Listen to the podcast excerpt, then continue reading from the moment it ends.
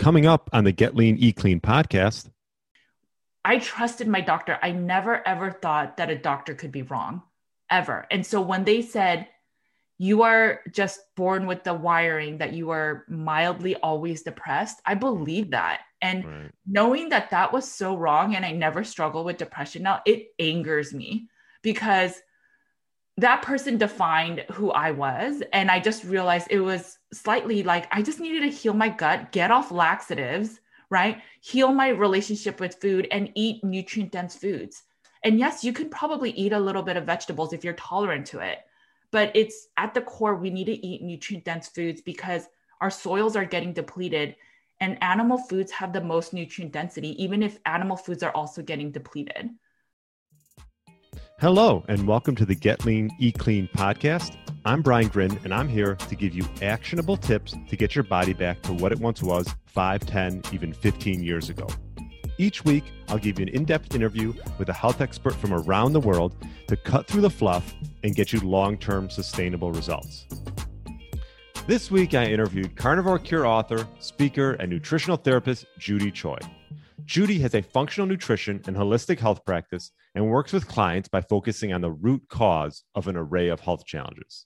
We discussed Judy's health journey and how she dealt with depression, her carnivore eating routine, the importance of minerals and gut health, along with the importance of mindset when it comes to achieving goals, keys to a successful fast, cholesterol's role in the body, and her one tip to get your body back to what it once was. I really enjoyed meeting Judy, and I know you will too. This was a great interview. Thanks so much for listening and enjoy the interview. All right. Welcome to the Get Lean, Eat Clean podcast. My name is Brian Gryn, and my guest today is Judy Cho, and she is a nutritional therapy practitioner and also the author of her new book, Carnivore Cure. So welcome to the show. Thanks for having me. How's it going? Going great. Going great. Now you're located where? In Austin? Is that right? Yes. Austin, Texas. Awesome. Awesome. Well, I'm excited to have you on. I'm in cold Chicago, so I'm jealous. We had a crazy winter for sure with all the power outages. And then it's like one day it'll be kind of close to summer weather. So almost high 70s, but then like today it's in the 60s. So it really, it varies. You had some snow, right? You shut down the city or something. Yeah. And it wasn't even that much compared to most cities, but we don't have any, our city doesn't have any, right. Any of the equipment to take care of the snow. And I'm sure the rest of the city was laughing in a sense. I mean, other than the more serious issues of no water and stuff, but yeah. All right. Well, before we get into it, why don't you just tell the audience, give them your background, and then we'll go from there. Sure. Well, first, thanks for having me again. So my name is Judy Cho. I'm known as Nutrition with Judy. I don't even know where to start really, but I'm a nutritional therapy practitioner. I've been practicing for, I guess, like 2.5 years now. And before that, I was a consultant. I was traveling a lot. I got really sick. I struggled with an eating disorder. I was plant-based for 12 years. And I never considered that it was the diet, the lack of fat, the lack of animal proteins that got me to struggle with depression. After having like a breakdown and then having to stop nursing and getting on like psychiatric meds, they told me that I was always depressed. And, even during these like eating disorder facilities, they never told me, maybe you should be eating more fat, or maybe you should be eating animal proteins. They'd be like, no, you can't eat low carb in this facility, but you can eat vegetarian. And so I continued my vegetarian ways. And then when I was pregnant with my second son, I was just like, I don't want to get sick again. And I really had this fear that I'd get sick again. And so I just started researching nutrition. And then that's how I found keto. Then I found carnivore. And through being keto for at least a year, I realized, wow, everyone really likes meat in this community, or most people do at least. And then I just started stumbling into a lot of, social media posts about how meat is so nutritious, and then I just took a dive into it. I think keto helped a lot, but I was still mostly plant-based, and I would have my bouts of I'm clean. And then I'd kind of stumble again. And then I'd eat all the, you know, the foods that were like not eating keto. And so I finally just said, I'm just going to take the deep dive into carnivore. Maybe it'll stop some of that kind of on and off eating. And it did. So I think that eating meat-based and now no longer considering, okay, what 20 carbs or 50 carbs or certain amount of carbs I can eat in a day, when that's no longer a food, the kind of abstainer personality in me really shined. So it's like, I don't have to make the decision of, wait, what chocolate or what, you know, what vegetable or what XYZ can I eat by the end of the night? There is nothing. So I just fuel with meat and fats, and then I'm good. And so the first year, obviously I struggled a little bit with carnivore and then keto and then back to carnivore, but in general, it saved my life and I don't suffer from depression anymore. And then I got so passionate about nutrition that I went back to school, and now I'm giving back because, you know, there were days where life was really hard.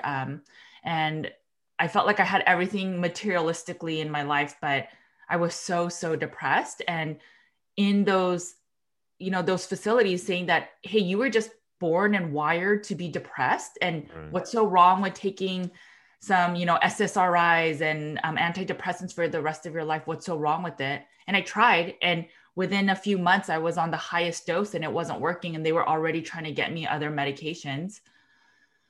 You know, it was just a simple fix of maybe you just need a better diet. Maybe you need to heal your gut. And it was a huge change for me. Now, I know not everyone gets off meds that easy, but to me it was a very big eye opener. And it's just, I want to give back now. And so hopefully that people could get their lives back too. Yeah, that's quite the story. Yeah. You know, it's interesting. You know, you hear plant-based and I think it's just this misnomer that that means healthy. And for some people it doesn't, right? And for you, you have like the ultimate elimination diet, right? With the carnivore, eating carnivore. And I sort of, not the same exact story as you, but I used to be like a pescatarian. Mm.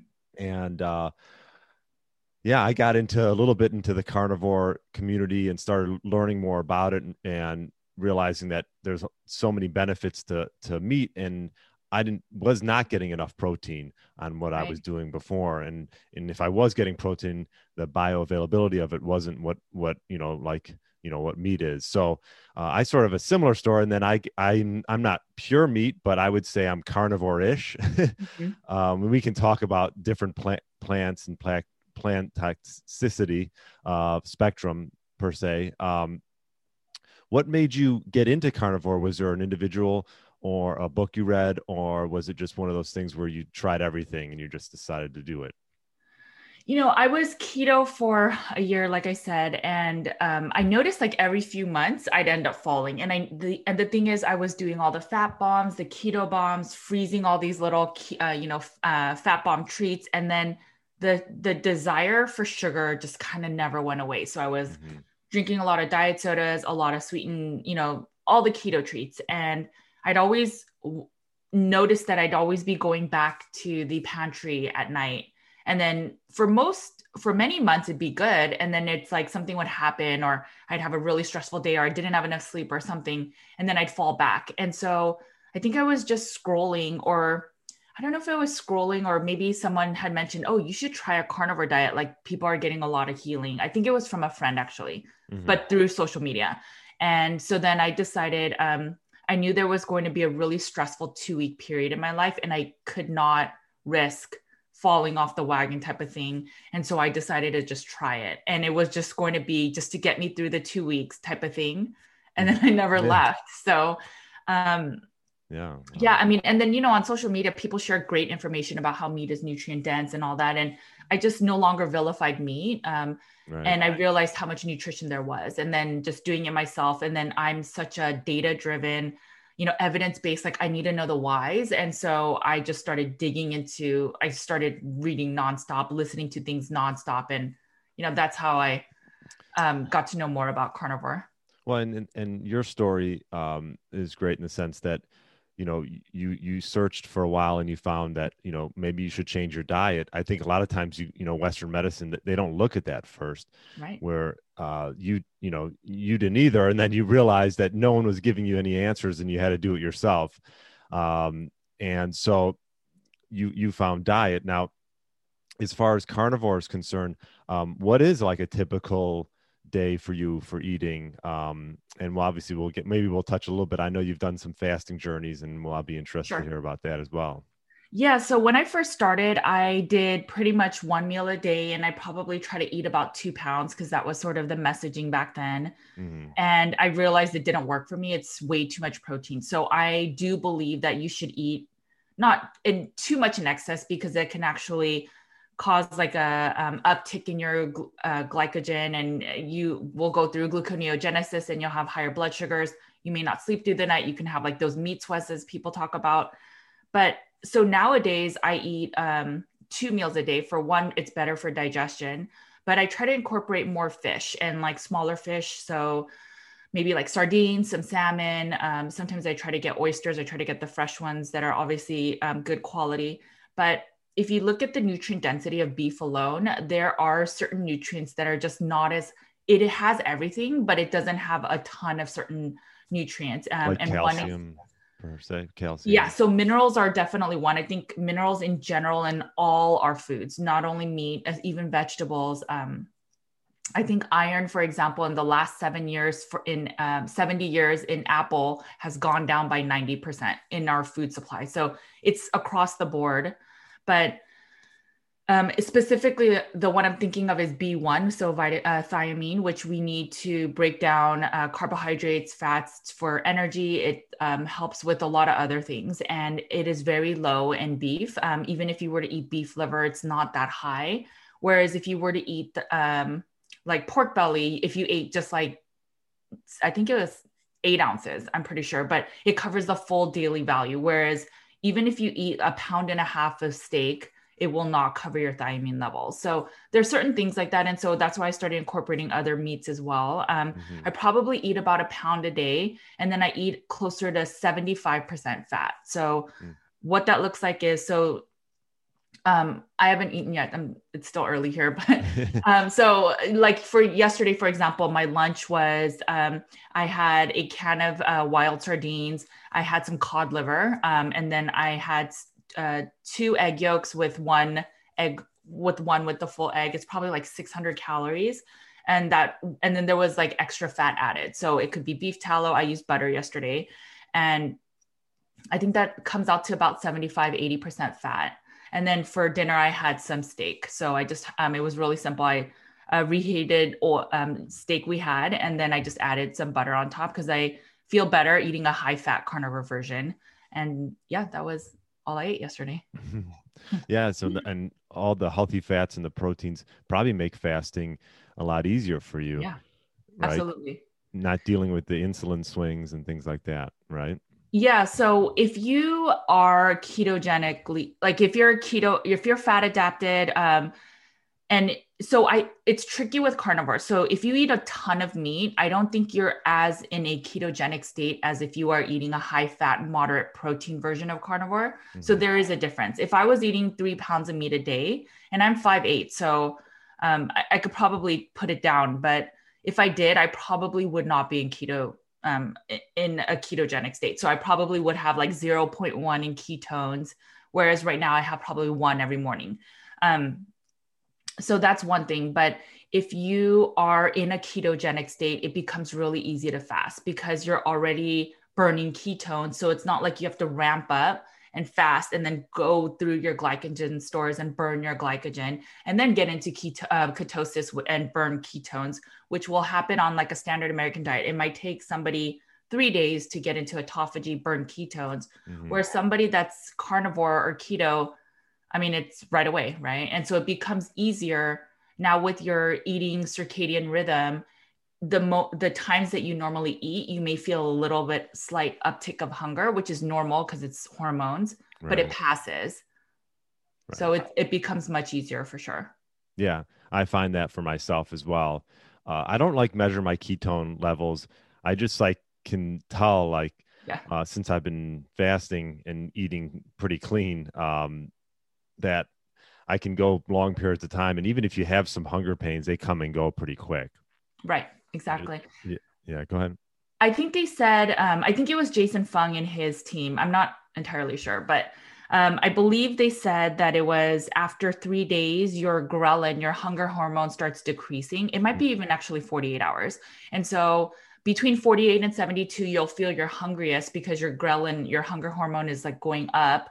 But after that, it starts decreasing. So then once you hit that 2-3 day mark, it should be kind of easy as long as you're managing your electrolytes. Yeah. And as far as managing electrolytes, what are the type of things that you do to do that?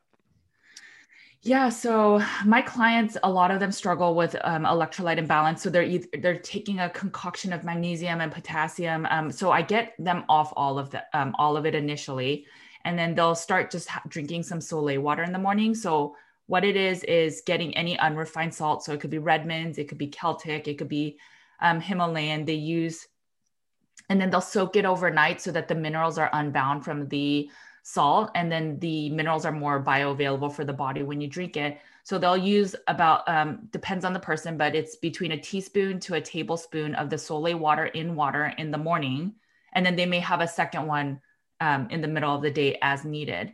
And so that takes care of a lot of the electrolytes for my clients. Some of them will use a magnesium spray at night because magnesium helps to calm the body. It's kind of slows it down. But then some people need more than that. So I would say start with that. And if you still have heart palpitations, if you still get like muscle tightening, just weakness, dizziness, all of the electrolyte imbalances, then you may have to look into supplementing magnesium or potassium or sodium. The best way to know for sure is doing a hair mineral test. Mm. Okay. Well, yeah, I was going to actually ask you some good tests that would be good. Hair and mineral is one. Is there anything else?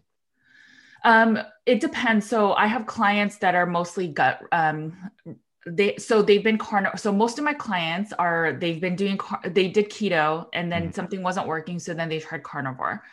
They've been carnivore for probably 3 to 6 months, and they're still having loose stools, not sleeping through the night, just not feeling as well.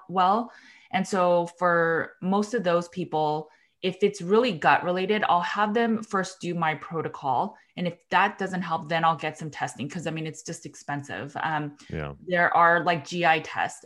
Those tests will test if you have any parasites, any, fungal overgrowth. It'll show if you're like bleeding in your intestines, but you just don't know. There's a lot of things. And then it'll also show bacterial balances. So that's really good. You could do like a SIBO test, which is a breath test. It'll show if you have small intestinal bacterial overgrowth. I also recommend a test called the organic acids test. It's a urinary test, but it tests for amino acid metabolites, neurotransmitter metabolites, if you have any oxalates. So there's all these metabolites. It also shows your nutrient levels. So that is one test that a lot of my clients, even though they're carnivore, they are deficient in B1, B2, and B6, and some of them B12. And you would think eating so much meat, we are absorbing all our B vitamins. We need them for energy. So if a carnivore is not, if they don't have a lot of energy, they may want to check their nutrient status because they might not be absorbing it. Right. Just because you eat it doesn't mean you. Right. No, and I see it's very common actually. Yeah. Yeah. And what was the name of that test again? Organic acids test. There's several companies that has that offers it, but you normally have to go through a practitioner. Okay. Yeah, that's good to know. And as far as gut health is concerned, is that would you say that's probably the biggest impact it can make, going maybe from a plant diet into like a carnivore diet? Yeah, so I think it's twofold. So one, it's that if you don't eat like these irritating foods that basically destroy your lining, that damage the gut lining, that, just cause a lot of bloat and gas in your intestinal tract. Once you kind of remove all of that, and then you're also eating meats that are more nutrient dense, those two factors really will give you better health.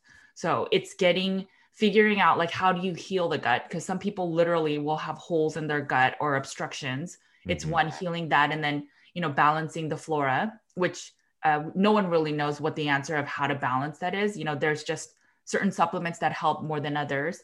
And then just making sure you're eating enough nutrients to even supply your body with the fuel. So your neurotransmitters, most of it's created in your gut. The serotonin, I'd say 90% is, and yes, it's not the one that gets to your brain, but they're all communicating. And if you have a weakened gut and then you're not eating foods that will create the neurotransmitters, then which is a lot of amino acids, then you're not going to have the neurotransmitters that will make you feel better. So right. It absolutely affects the, gut health is so important. Yeah. That's almost like the first step, wouldn't you say, for most people, is focus on the gut and yes. Then go from there. Yeah. Yeah. So anyone that comes to me, a lot of people have thyroid imbalance, hypothyroid, but I focus on the gut first. So we work on healing the gut. And then from there, we'll see what other issues, are there still issues and stuff like that. And what, as far as plants is concerned, what would you say is, like, I know there's sort of a spectrum of what would be some good plants that maybe if they want to start implementing back into their diet, they should start with? Yeah, that's tricky. So when I was writing the book, I was trying to figure out, what's the safest plants for everyone. And the reality is there is none, only because all plants have anti-nutrients. And so it's really bio-individual, right? So if you are metabolically fit and you have no issues with diabetes, you don't have like really insulin issues or insulin resistance, I think you may be able to handle some fruit, right? Obviously, you probably want to peel off the skin. And then because that has a lot of the like pesticides, and then even the anti-nutrients are in the skin. And then if you don't, obviously you're not going to eat the seed in a fruit. So maybe for some people that works, but then for like most of my clients are metabolically challenged. So fruit is not an option. And so then we have to consider, okay, what plants do you want to add? And so I would say if I were to rank anti-nutrients, any foods that have high oxalates, high lectins, and high phytates, which all of them are gut damaging, all of them bind to minerals. So if you're eating some of them, like for example, if you're eating foods with, like if you're eating spinach, which is really high in oxalates, and they are known to bind to zinc. And so, or maybe it's iron, I'm forgetting, but if you were to eat it then with some steak, it will also bind the minerals from your steak. And so that's where it becomes really tricky with these minerals. I mean, with these three anti-nutrients, and they're just gut damaging. So if anything, you're not going to be absorbing a lot of the nutrients from these plants. Then they may inhibit the minerals from other foods you're eating. And then also they may wreak havoc on your gut. And so all of those reasons, I think foods high in general in lectins, which are like nuts and seeds, and then some, I think like nightshades as well. Oxalates are like spinach, almonds, dark chocolate, and then phytates are in most grains, and I think some nuts as well. So I think I have a top 10 list in the book, but it's not the greatest. Like I know that I included bok choy because it didn't have most of those that I just mentioned. It's permitted on autoimmune paleo, which is another elimination diet that's pretty good. It's also allowed on the FODMAP diet, which is another clinically used diet for eliminations for gut health. And so there's a spectrum, and I listed the reasons why, but I would say bok choy was one. I think arugula was another one. What about avocado? So avocado is high in salicylate. So again, this is where it becomes really bio-individual. So if like I've tried avocado, I feel fine. But if you are sensitive to salicylates, it's high in that. And then it's also high in FODMAP. So for people that have gut issues that cannot eat any of the oligosaccharides, saccharides in basically chains of sugars, they cannot eat that. And there are some people, I have clients that do not feel well eating avocado. So I am working on a database of all the plants that I've researched and like what they include. And then you can go in there ideally and see, okay, I want to eat an apple. What does it have? And if none of those things affect you, then that's the food that you probably want to try. Yeah. Yeah. I think most importantly, like listen to how your body feels and, but on the other hand too, some people are, like probably what happened to yourself is you go down this road of eating maybe plants and then realize, for so long, and you're feeling like not good for so long, you don't realize that, what's causing the issue is all the things that you've been eating for so, for many years. And sometimes like you said, like an elimination diet is the best way to sort of, and then you can sort of put things back maybe into your diet. I would guess is which maybe you do with some of your clients and after they're feeling better, just to see how it affects them. Because like for me, I can tolerate most foods, and but now if so, I could tell right away if something's not right, I just won't go down that road anymore.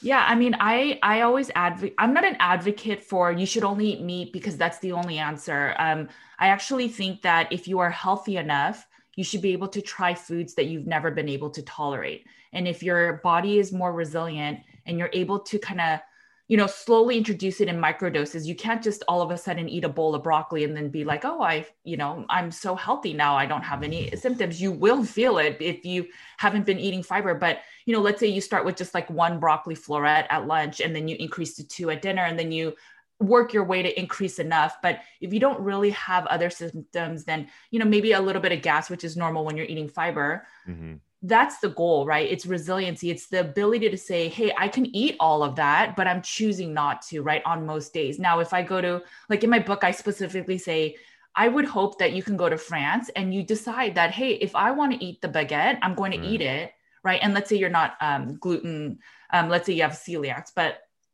in general, like, hey, I don't have an eating disorder, so I can eat that.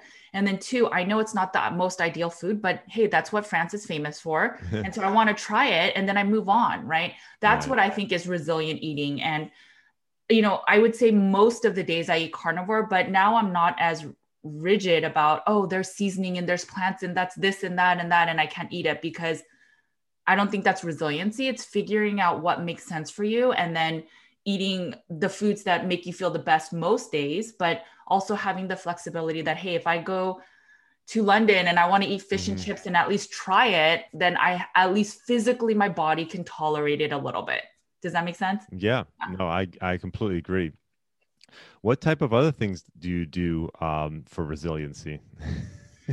A lot. So, I think mindset is really huge. So I actually studied psychology. That's my real degree. So I have been a huge fan of mindset.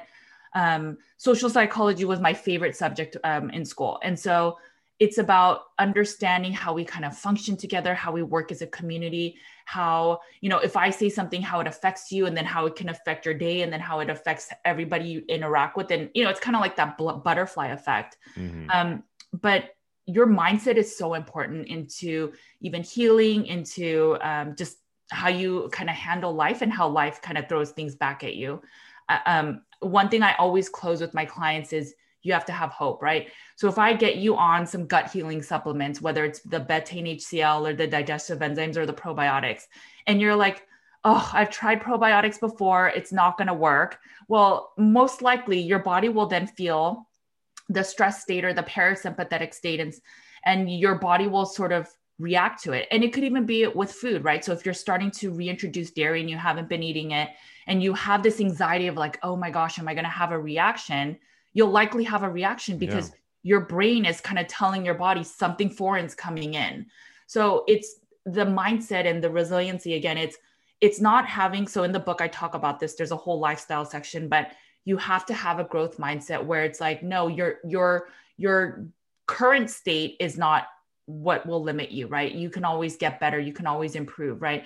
We are not born with a ton of muscles, but we go to the gym and we use hormesis to basically grow our muscles, and we, you know, push our muscles to grow, and then it becomes bigger and stronger. And that's resiliency. It's everything in life you can do better. And it's just, you have to put in that effort.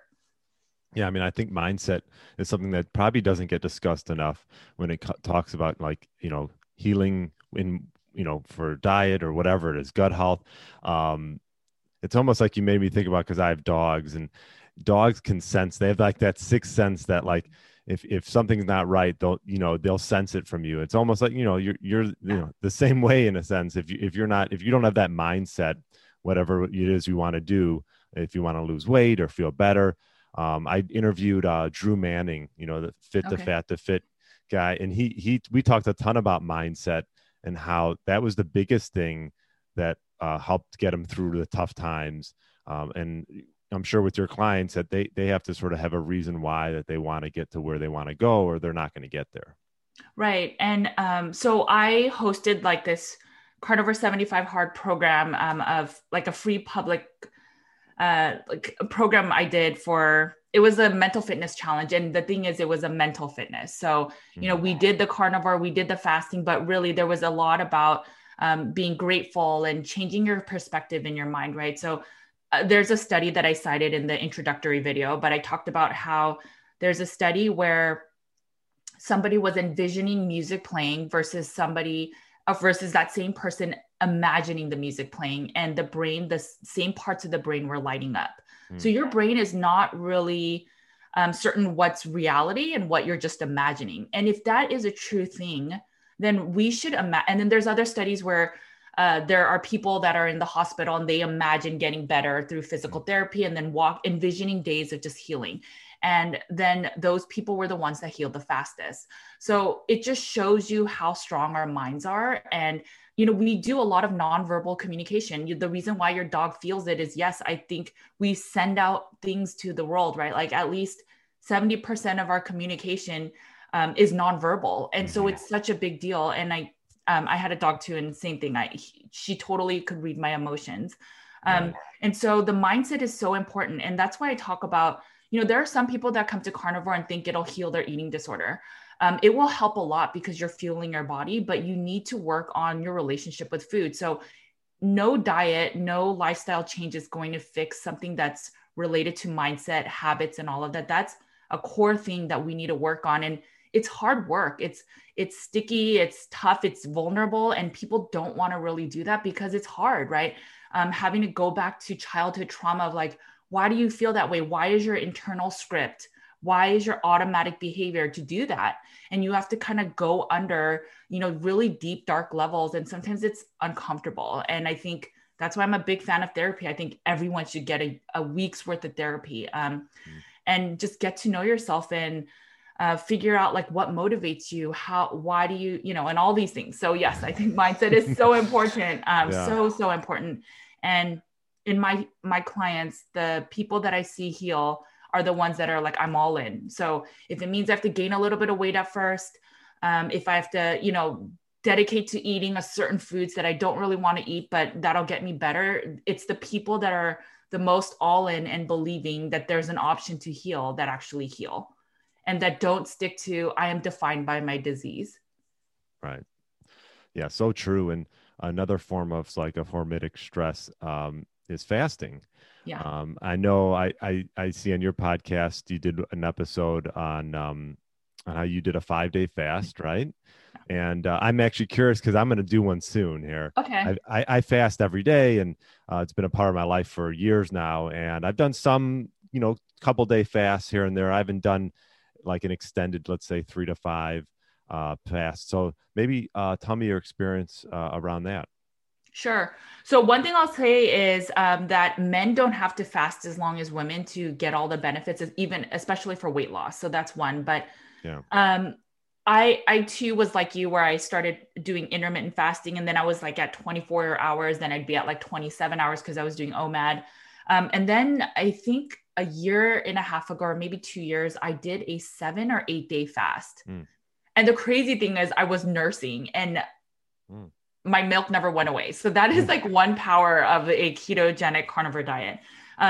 So the first time I did it, my biggest things were just make sure that you have, you know, if you can do a full 24-hour day fast, then from there, just make sure that you're managing electrolytes. So that's always been the hardest thing for me when I do an extended fast. I don't have a ton of extra weight on me. And so I don't know if I don't have as many electrolytes, I'm not sure, but I always start having electrolyte issues day 2 or 3. But the 7-day fast, I was able to do it, but this 5-day fast, I was not. So I just started feeling like literally my body inside felt like it was burning. It felt very acidic and I just was in pain. And so I had to stop it probably by day 4.5. A lot of the commenters on the YouTube video were saying you needed magnesium. Some people were saying potassium. I'm sure it was an electrolyte imbalance. I don't know the answer of like what to use.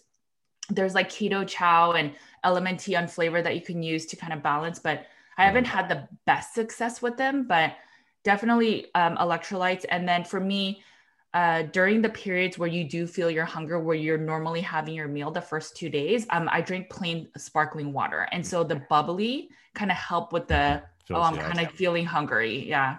But other than that, it's fine. I would use magnesium spray at night to kind of calm, because your cortisol is a little bit higher while you're doing extended fast. It's just giving you more of that energy. But in general, it's so good for your body to do cell cleaning and doing a little, just think of it. Your body doesn't have to filter through foods and, okay, this is a toxin, so it needs to go through the kidneys. Mm-hmm. This needs to get absorbed by the small intestine, right? It doesn't do any of that. So then your body is just focused on, okay, like what else can we do in the house, right? Like let's clean up the house. Let's fix things that are broken, because, hey, we have all this time on our hands. So I think doing extended fast at least once or two times a year is great for your body. Right. Yeah, I agree. I mean, it is a stress in itself, but as long as you're not like underweight or have any other, major issues, or obviously if you're not pregnant and things like that. I wouldn't recommend it. Yeah, no, it is something you want to ease yourself into. And like you said, if you've been doing fasting for a while, and you want to push it a little bit, I think there's nothing wrong with that at all. We talk about resiliency and just being able to realize that having a different relationship with food, I think, is the biggest thing that probably fasting has done for me, because you don't have to rely on it as much. Your life doesn't center around, oh, when am I going to eat and what am I going to eat? Talk about maybe some of the misconceptions that people have around maybe carnivore and eating meat. I know you talk about a little bit, you have, you do nose to tail. Is that right? Yeah, I do. I don't eat like kidneys and stuff, but yes, I do nose to tail. And I think it's because also I was sort of brought up with it. Our family had bone broth all the time. And so the bone broth I always share on social media and stuff is, I grew up, my mom makes it that way. And that's how I learned it. We also ate like tripe, and we had like different cuts, like lots of the tendons and all of that. So that was very normal for me, but liver, we didn't really eat, but we had like, the nose to tail type for the fish. So my dad would eat the eye, and I used to get so grossed out, but now I understand it. Right. Yeah. But I actively try to eat more liver, because it is just, for ounce to ounce, it's just very nutrient dense. I do try to eat a variety though, because for example, some people are copper toxic and some people don't have enough copper. And so again, it's bio-individual. If you're copper toxic, or if you're copper deficient, beef liver is a great option because it's really high in copper. But if you kind of have too much copper, and again, this is a hair mineral test, sometimes blood work shows, but hair mineral is probably better in that. But chicken liver might be better because chicken liver is not as high in copper. Cod liver is a great option too, if you can't stomach beef liver. But yeah, I'm a fan of doing nose to tail because it just gives your body variety, right? So if you, I'm a fan of doing like 2 to 3 meals a day so that you don't put such a big stressor on your body to, one, break down the foods, and then two, try to absorb all of it. You're giving different chances of the body being able to do that. And all of us have impaired digestion.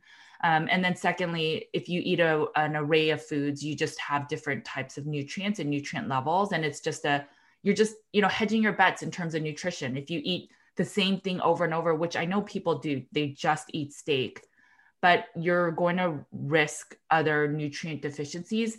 It may not ever show up, but why risk that, right? Just have like a few pieces of sardines, or have some egg yolks, have some grass-fed butter, eat some tallow, right? There's a variety you can eat, and you will just probably feel better. Yeah. And what would you say? I know there's some people out there that are like, oh, I don't want to, it's just they don't want to eat a lot of meat because they think they're going to have like high cholesterol, or they're worried about, LDL. And I know, it's a lot different than that. Yeah. So, it's a true statement. When you are eating carnivore, your cholesterol will go up. I think even on a keto diet, it does. I'm pretty sure it does. And so there are certain fats and saturated fats in like butter and steak and other meats that will increase your LDL, but it's in context, right? So for example, Framingham, there has been studies in Massachusetts now probably running 6 decades or 6 generations, and they're called the Framingham studies. All they do is basically study everything about cholesterol. And what they found is that if your LDL goes up, there is a higher chance of cardio risk, but it depends on your HDL level. So if your LDL is going up, but your HDL is going up with it, and your triglycerides are under 100, your risk of cardiovascular disease is not that much. So it's in context, right? So if I went to a standard care doctor and he saw my LDLs, which are in the 200s, he would be like, you need to get on statins, right? But my triglycerides are in the 80s or maybe lower than that. And then my HDLs, probably, I don't remember. I think it was like 65. So it's pretty good. And then I also check my CRP inflammation, which is an inflammatory marker. There's other markers you could check. Okay, is it really cardiovascular risk, or is it just that you're eating more saturated fats and the context is different? Right. So an LDL is protective, you know? Yeah. Yes. And yeah, all the cholesterol is good for us. We need cholesterol. This is one thing I say about like statins, which are, you know, cholesterol removing medications, and our brain is 60% cholesterol. And so when we are taking these medications that then remove cholesterol, how do we know it's not removing it from the brain, which needs it?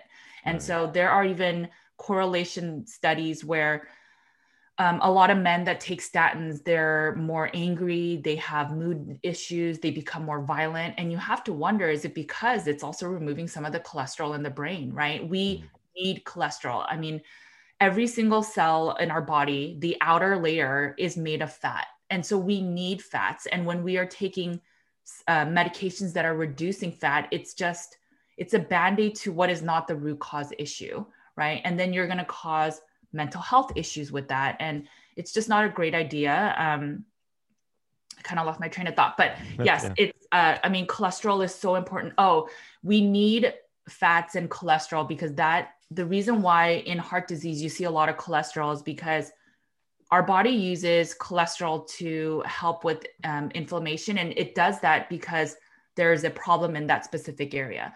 So let's say your knee, let's say you fall, you twist your ankle, you will have, it'll swell because it's inflaming, and your body's telling you, hey, we're going to go to work there. We're going to send a lot of cholesterol for healing, but you need to get off your foot, right? And that's what essentially is happening to the heart and the vessels.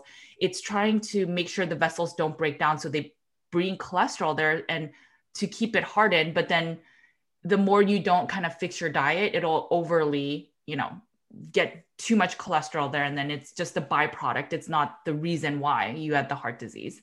Right. And what would you say, I know obviously with your book that came out, what's your biggest message that you send in the Carnivore Cure? That our food supply is not what we think it is. So, you know, the route I went with the book is not eat meat and here's all the reasons. I kind of did it the other way around. So I said, let's talk about our food supply. Here are some additives that the FDA is already going to remove. And here's then products or additives and fillers that other countries don't have, but the US uses. Mm-hmm. And now let's talk about other like red dyes, right? So food coloring, it's so toxic for our bodies. And there are studies, so many studies, and then how much we're eating of it. So it's kind of like this elimination process of, okay, we know for sure we shouldn't be eating these FDA, like soon to be banned additives. And so that rules out a lot of the processed foods. Here's all the reasons why you should probably not eat food dyes. And then there's that. And so when you go through the list, and I even talk about organic plants, how they use double or triple the amount of pesticides or herbicides because it's organic, but it doesn't work as well as like glyphosate and the GMO ones, right? It's not saying go eat the GMO plants, but it's just revealing that, hey, maybe just because it's organic doesn't mean it's always healthy, right? And I talk about the labeling and how you could technically get a steak from a farm that just feeds corn, the corn byproduct, because some of the corn is considered a grass, and they can say it's grass finished, even though, or grass fed, grass finished, even though it only grew up eating like corn stalks. There's all these like little things, like the USDA doesn't even mandate the organic rules. Now it's done by a private company. It's just bringing awareness, and then also talking about the mistruths of a lot of meat and saturated fats. And then just kind of, hey, if you are not feeling well and standard care has not been treating you well, you still have these aches, you have joint pain, you have low energy, maybe it's time to just do an elimination diet based off of everything I've just told you. And then it's like, as you heal, you should try to add more things and see if your body's flexible. Now, if you decide that 99% of the days you're still going to eat meat-based, great, but at least give your body that option, right? And it's just re-educating, understanding that plants aren't the most ideal foods. Yeah. Yeah. I mean, it sounds like you've done a lot of the investigating for the consumer, because you can't really rely on marketers of all these food companies out there, right? They're just trying to make margin and sell product. And even though a product says one thing, that doesn't necessarily mean it's healthy. And so it sounds like you sort of do a lot of the investigating for the consumer to, you know, to nourish their body in the correct way. Yeah. I mean, I got sick eating the wrong foods and I was plant-based. So I had occasional fish, but for the most part, I was vegetarian. Right. And then I have young kids now. Right. And so I don't want them to go through what I do. I know that there's a chance if I struggle with mental health that they can struggle with it too. And so I didn't know what to feed my kids. Right. And so that's what started my journey with, okay, what's the right things to feed them, right? Like we believe that raw milk is so bad that if we have it, we're going to get, you know, sick off of it. You know, that's how we are taught from a very young age. But raw milk, especially if you have gut issues, it actually can support your gut because it has all the right antibodies. I mean, imagine a mom breastfeeding their child. And instead it's like, wait, hold on. I need to pasteurize my milk and I need to homogenize my milk. And then I need to filter it through all of these heating process. And then you could drink it. Your baby would die. So why do we do that with raw milk if these cows are healthy, right? And like we're filtering out all these things that are actually nature's way. And then we're having this Franken food that we actually add back nutrients and vitamins. And I mean, if you make fat-free milk, how does a fat-soluble vitamin like vitamin D even survive, right? It's just, yeah. It's backwards.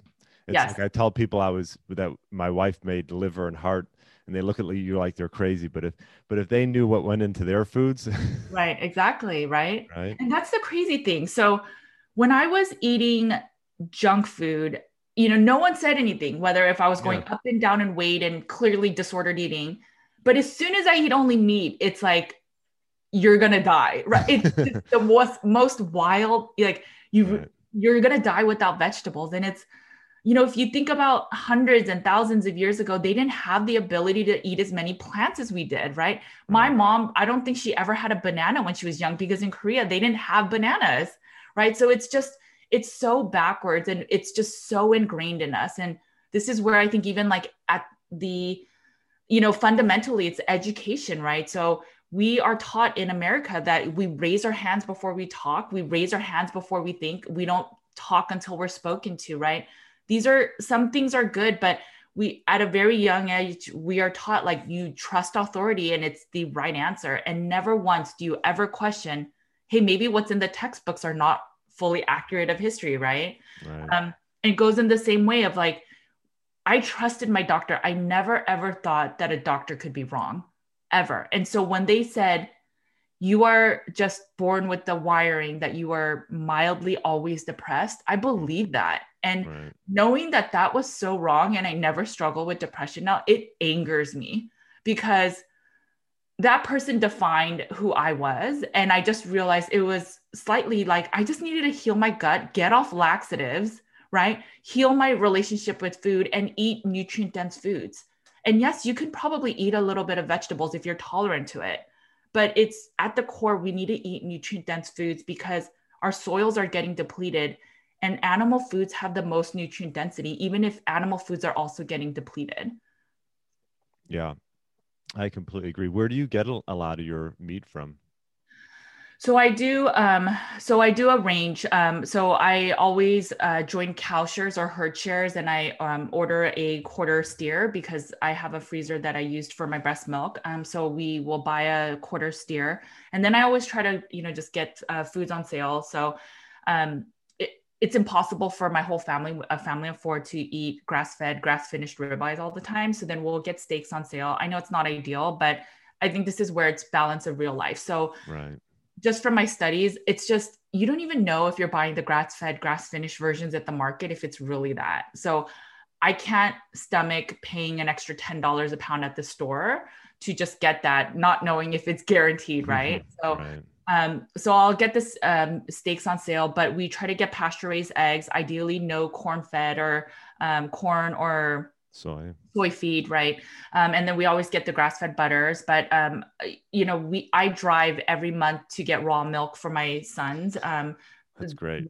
I've been wanting to try raw milk. I haven't yet, but I can get it in Illinois. I know some states you can't even get it. I know that they sell it in every state as animal food.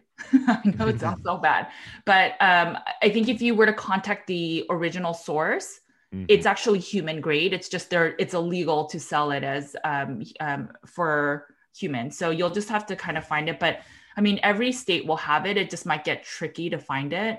For us, we can only get it from the direct source. So I have to drive to the farm, and I have no problem. My son has been drinking, my oldest, so I had to stop nursing at 6 months. At 1 year, he started drinking raw goat's milk. He's so healthy. So yeah, I definitely recommend it. And goat's milk is actually more, the amino acid profile is the closest to human breast milk. So if your child is lactose intolerant or can't tolerate cow milk, you may want to try goat milk. I've seen moms that have not been able to nurse, and they make their own formula. They use the raw goat's milk, and actually their kid does pretty good. Wow.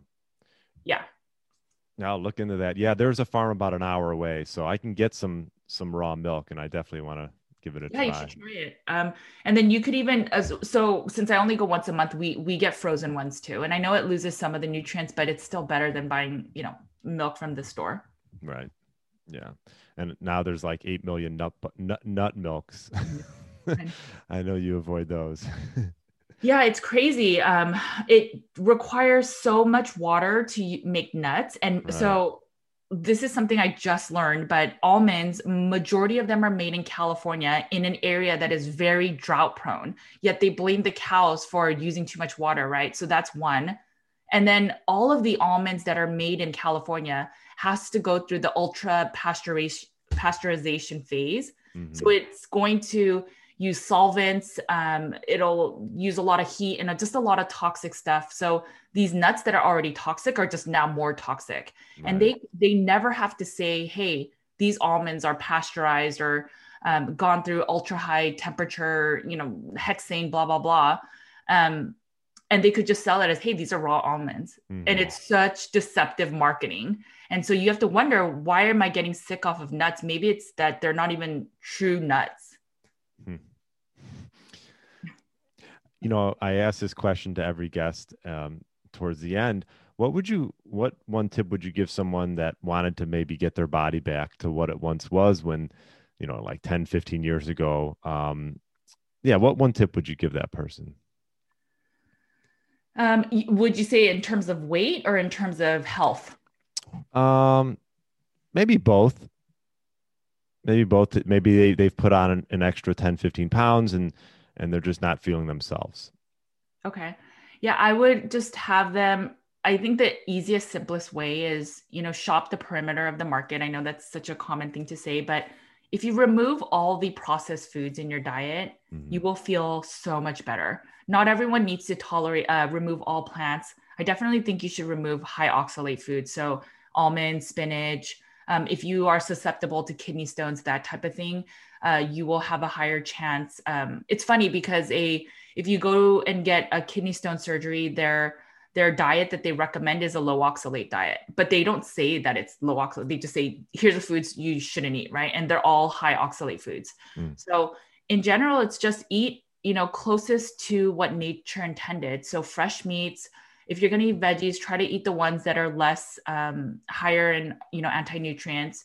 And then, I wouldn't eat a lot of grains, legumes, and seeds. I don't think they're that good for your gut. And I think especially if you're gut impaired, I would not eat too many of those and just stick to meats and vegetables. And if you could tolerate fruits, then fruits are ideal too. Yeah. Excellent. Well, Judy, this was good. Went by fast.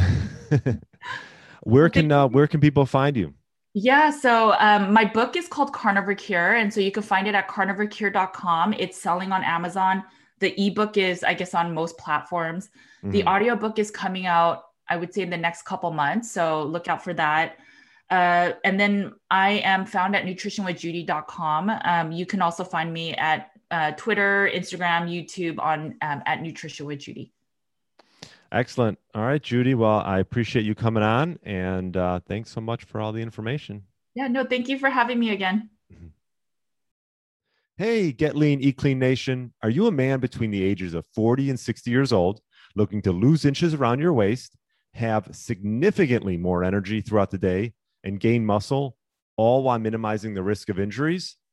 Well, I'm looking for 3 to 5 people to work one-on-one with in my Fat Burner Blueprint Signature Program, which I've developed by utilizing my 15 years experience in the health and fitness space.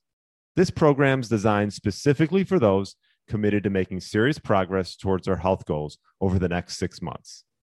We will focus on sleep, stress, nutrition, meal timing, and building lean muscle. If this sounds like a fit for you, email me at brian@briangryn.com with the subject line, Blueprint. That's brian@briangryn.com with the subject line Blueprint. Thanks for listening to the Get Lean, Eat Clean podcast. I understand there are millions of other podcasts out there, and you've chosen to listen to mine, and I appreciate that. Check out the show notes at briangryn.com for everything that was mentioned in this episode. Feel free to subscribe to the podcast and share it with a friend or family member that's looking to get their body back to what it once was. Thanks again and have a great day.